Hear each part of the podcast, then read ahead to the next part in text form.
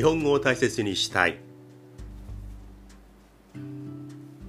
第219回。ようこそいらっしゃいませ。思いつくまま気ままに喋っていきます。私は気ままに自由に思いつくまま喋る。皆さんは何かをしながら気楽に聞いてください。はい。今皆さんはどんな時間帯に聞いてくれていますか？外はどんな感じなんでしょうかね？どんな風が流れてどんな景色風景が広がっていますか？あるいはいろんな建物がたくさんあるんでしょうかね？うん。つい先ほど土曜日の朝外に出てみました。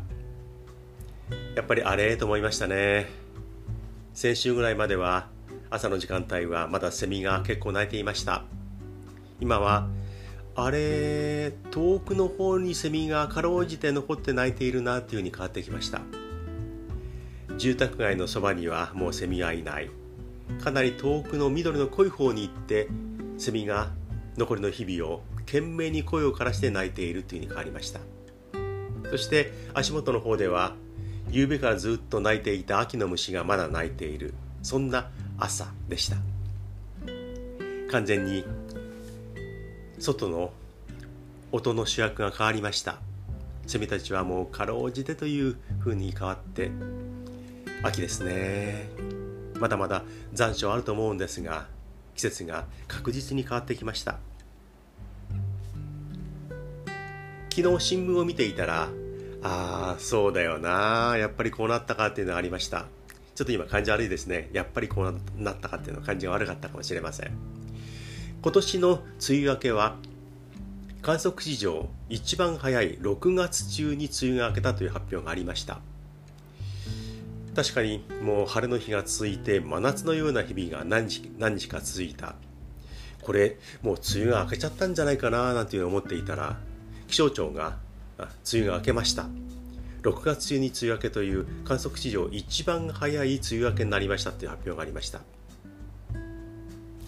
ところが昨日の新聞には梅雨明けを訂正します。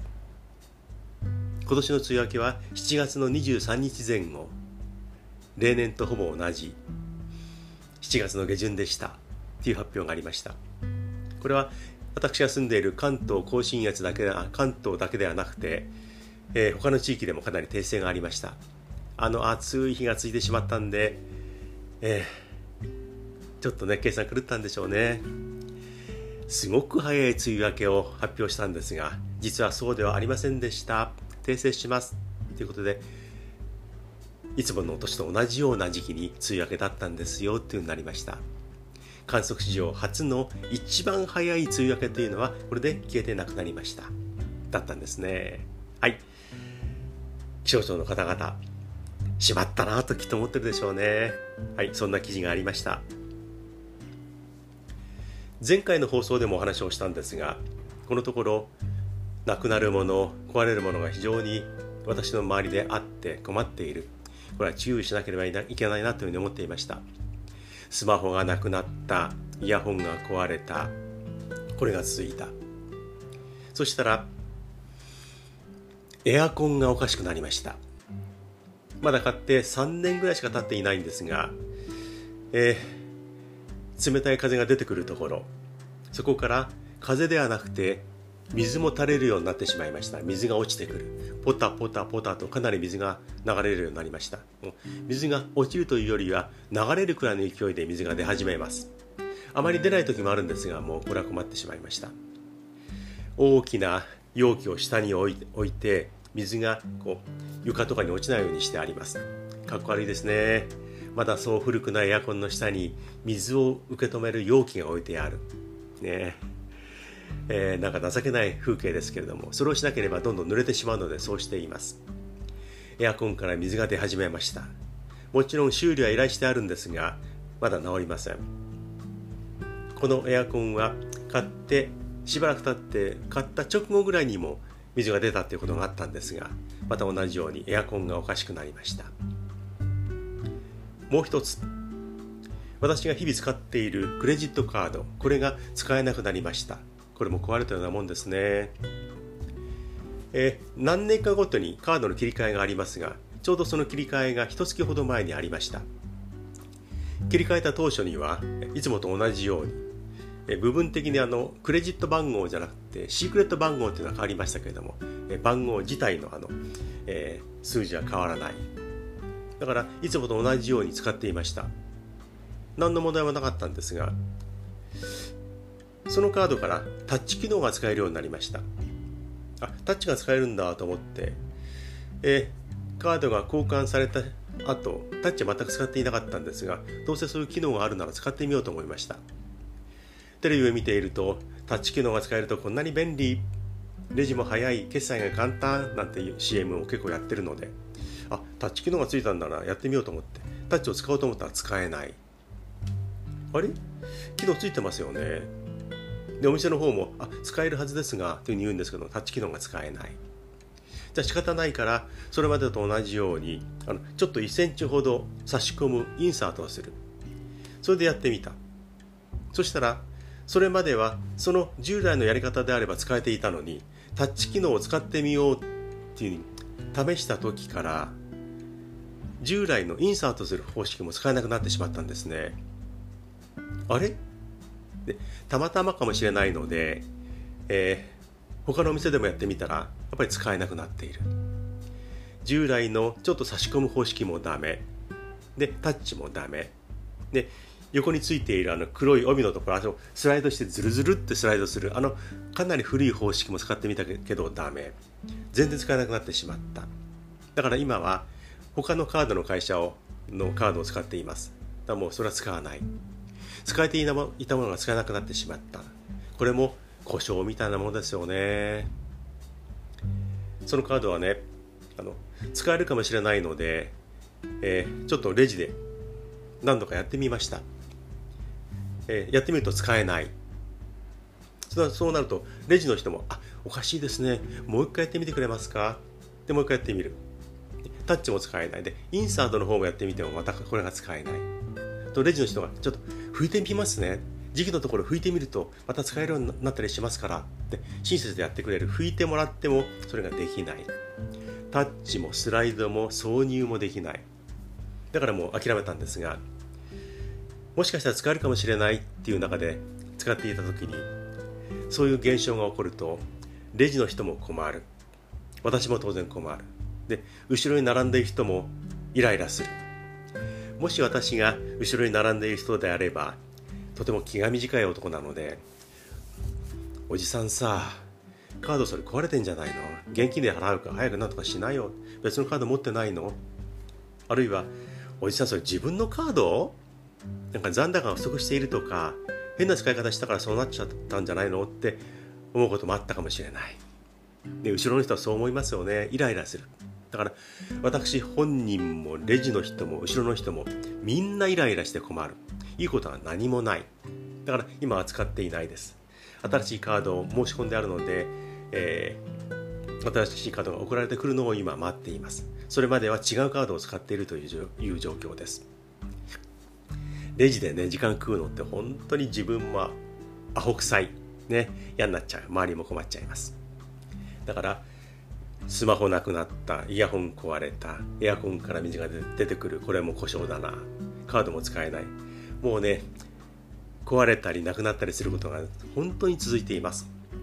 嫌だな。この連続この連鎖は嫌だなと思いますね。前回も言いましたが、えー、ちょっとこういう時にはね用心した方がいいですね。なくなる壊れると。続く時には本当に続いてしまいます。気をつけようと思います。これは怪我をするとか病気になるということではないので、えー、まだこれいいことなんですけどもね。でもありがたくないこの嫌なことが続くっていうのは早めに脱出したいなというふうに思っています。はい。かなり愚痴っぽい話になりました。いつもと同じだぞ。っていうふうに思っていますか？はい。嫌なこと続きました。つい先日テレビを見ていたらある会社の会議の風景が映っていました。その会社はおもちゃメーカーで子供向きの子供向けのおもちゃを開発する会社。ヒット商品が結構あります。大人数の堅苦しい堅苦しい会議ではなくて少人数現場の若手せいぜい40歳ぐらいの人までですね年長者はそれくらい。で若い人も混じって4人で会議をしていました。その会議のやり取り。あのそれは何々に変えて変えることをお願いできたりするんでしょうか？何々にすることをお願いできたりするんでしょうか？というこういう言い方。最近結構目立ってきました。何々したりできたりするんでしょうか？お願いできたりするんでしょうか？たりするんでしょうか？ってこういう言い方ですよね。最近目立っています。この言い方もったいないなと思いますね。若手が集まった少人数のもう積極的な意見を交換できるような場が設定されているのに言葉のやり取りは変える変えることをお願いできたりするんでしょうか何々できたりするんでしょうかこういう回りくどい言い方をする。お互いに現場の若手。だからもっと率直な意見の交換をした方がいいなと思って見ていました。テレビカメラがそこにあったから丁寧になってしまったのかもしれない。でもそれにしてもこれは何々できますか？何々にしてください。って言えばいいのに何々したりするんでしょうか？っていうこの言い方はね。うん効率のいい積極的な会議とは言えないんじゃないかなと思って聞いていました。最近の日本はあのいつも同じようなことを言ってしまいますが日本語はどんどん窮屈になっています。相手のことを考えすぎて自分を低めていく。丁寧に言葉にする。この傾向がとっても強いので日本語は窮屈になっているなと思います。そのくせ一方では昔風の言葉は使わないでめっちゃとかめちゃめちゃで済ましてしまう。簡略化するところはどんどん省いて簡略化していく。でも丁寧にしようというところはどんどんどんどん掘り下げていって自分の方から難しくしていってるなというふうに思います。もっと率直に言えるところであったらもう効率的にこうこうこうこうできますか？あそれはできないんですか？じゃあこうしてください。っていうやり取りができた方がいいなと思いますね。またレジの話に戻ってしまいますがお前はスーパーのレジで何考えてるんだって今思いましたね。はい。レジでいろんなこと考えます。レジでのやり取り。最近気になるのはレジ袋は有料になりましたよね。昔はもうタダでどんどんじゃあ何枚くださいって言えばつけてくれたんですけれどもレジ袋が、えー、環境保護、うん、自然保護のために、えー、有料になりました。だからレジの人は「袋はよろしいですか？お持ちですか?」って聞いてくる。そうすると「あ持ってます。大丈夫です」っていうふうに言う。そうすると「袋持ってますか?」って聞いたレジの人は「失礼いたしました」っていうふうに言うんですよね失礼いたしましたこの「失礼いたしましたは」あレジを持っているのにレジを用意してくださっているのにあごめんなさい。袋を用意してくださっているのに袋を持っているのに袋があるかどうか必要かどうか聞いてしまった。それに対して申し訳ありませんでしたって謝ってるんですよね。ねこれはね謝らなくてもいいと思いますね。あ承知しました。お持ちなんですね。っていうことで承知しましたぐらいでいいのに。袋お持ちですか？あ持っています。失礼いたしました。余計なことを聞いてしまいました。ということで謝るんですよね。そんなことはねそこまで守りに入った丁寧すぎるへりくだりすぎた日本語は必要ないと思います。なんかね丁寧になりすぎです。何度も何度も言っているさせていただくっていうこの言い方も30年ぐらい前まではそんな丁寧に言う必要はありません、させていただく。20人も30人も聞こえる丁寧すぎる言葉やめましょうっていうそういうような考え方もありました。だってさせてもらう。やらせていただく。この言い方で十分だったんですから。それがもう浸透してしまって議論にもならなくなった。させていただく。こうなってしまった。どんどんどんどん難しく日本語を変えていってますよね。もうちょっとフランクなところ率直な喋り方意思の疎通があった方がいいなと思います。丁寧すぎる。で自分でどんどんどんどんと丁寧にしていくっていうのはこれはねどっかで止めないと日本語も変わってしまうし日本語の良さが失われていくなというふうに思います。意思の疎通のために意見を交換するためにある言語言葉なんだからあまり遠回りとかへりくだったとか用心深い言葉遣いはやめた方がいいなというふうに思います。ねこれまでに何度もお話ししている内容をまた繰り返したようですけれどもなんだか日本語がどんどん窮屈になっているようで残念だなというふうに思います。はい。さあ今日はまだ15分くらいか。はい。こういうふうに早く終わる日があってもいいかもしれないですね。なんだ今日お前の愚痴と文句ばっかりで終わってしまったな。はい。いつもそんな感じですけども今日はこれくらいにしようと思います。実はこれ4回目の撮り直しです。こういうこと言ってもしょうがないんですけれどもね、えー、言わな言わない方がかっこいいんですがもう今日全然ダメではい。4回目の撮り直し20分を切りました。そして尻切れトンボ久しぶりに使ったな。唐突に終わってしまうような尻切れトンボの感じで終えようと思います。尻切れトンボもし興味があったら調べてみてください。尻切れトンボ久しぶりに言ったな。はい。私のこの、えー、ポッドキャスト YouTube、えー、どちらでも、えー、メールをお待ちしていますアドレスは大切 .japanese.gmail.com こちらまで質問とか意見とか何でも送ってください最近メールが全く届いてきません。よろしくお願いします。お待ちしています。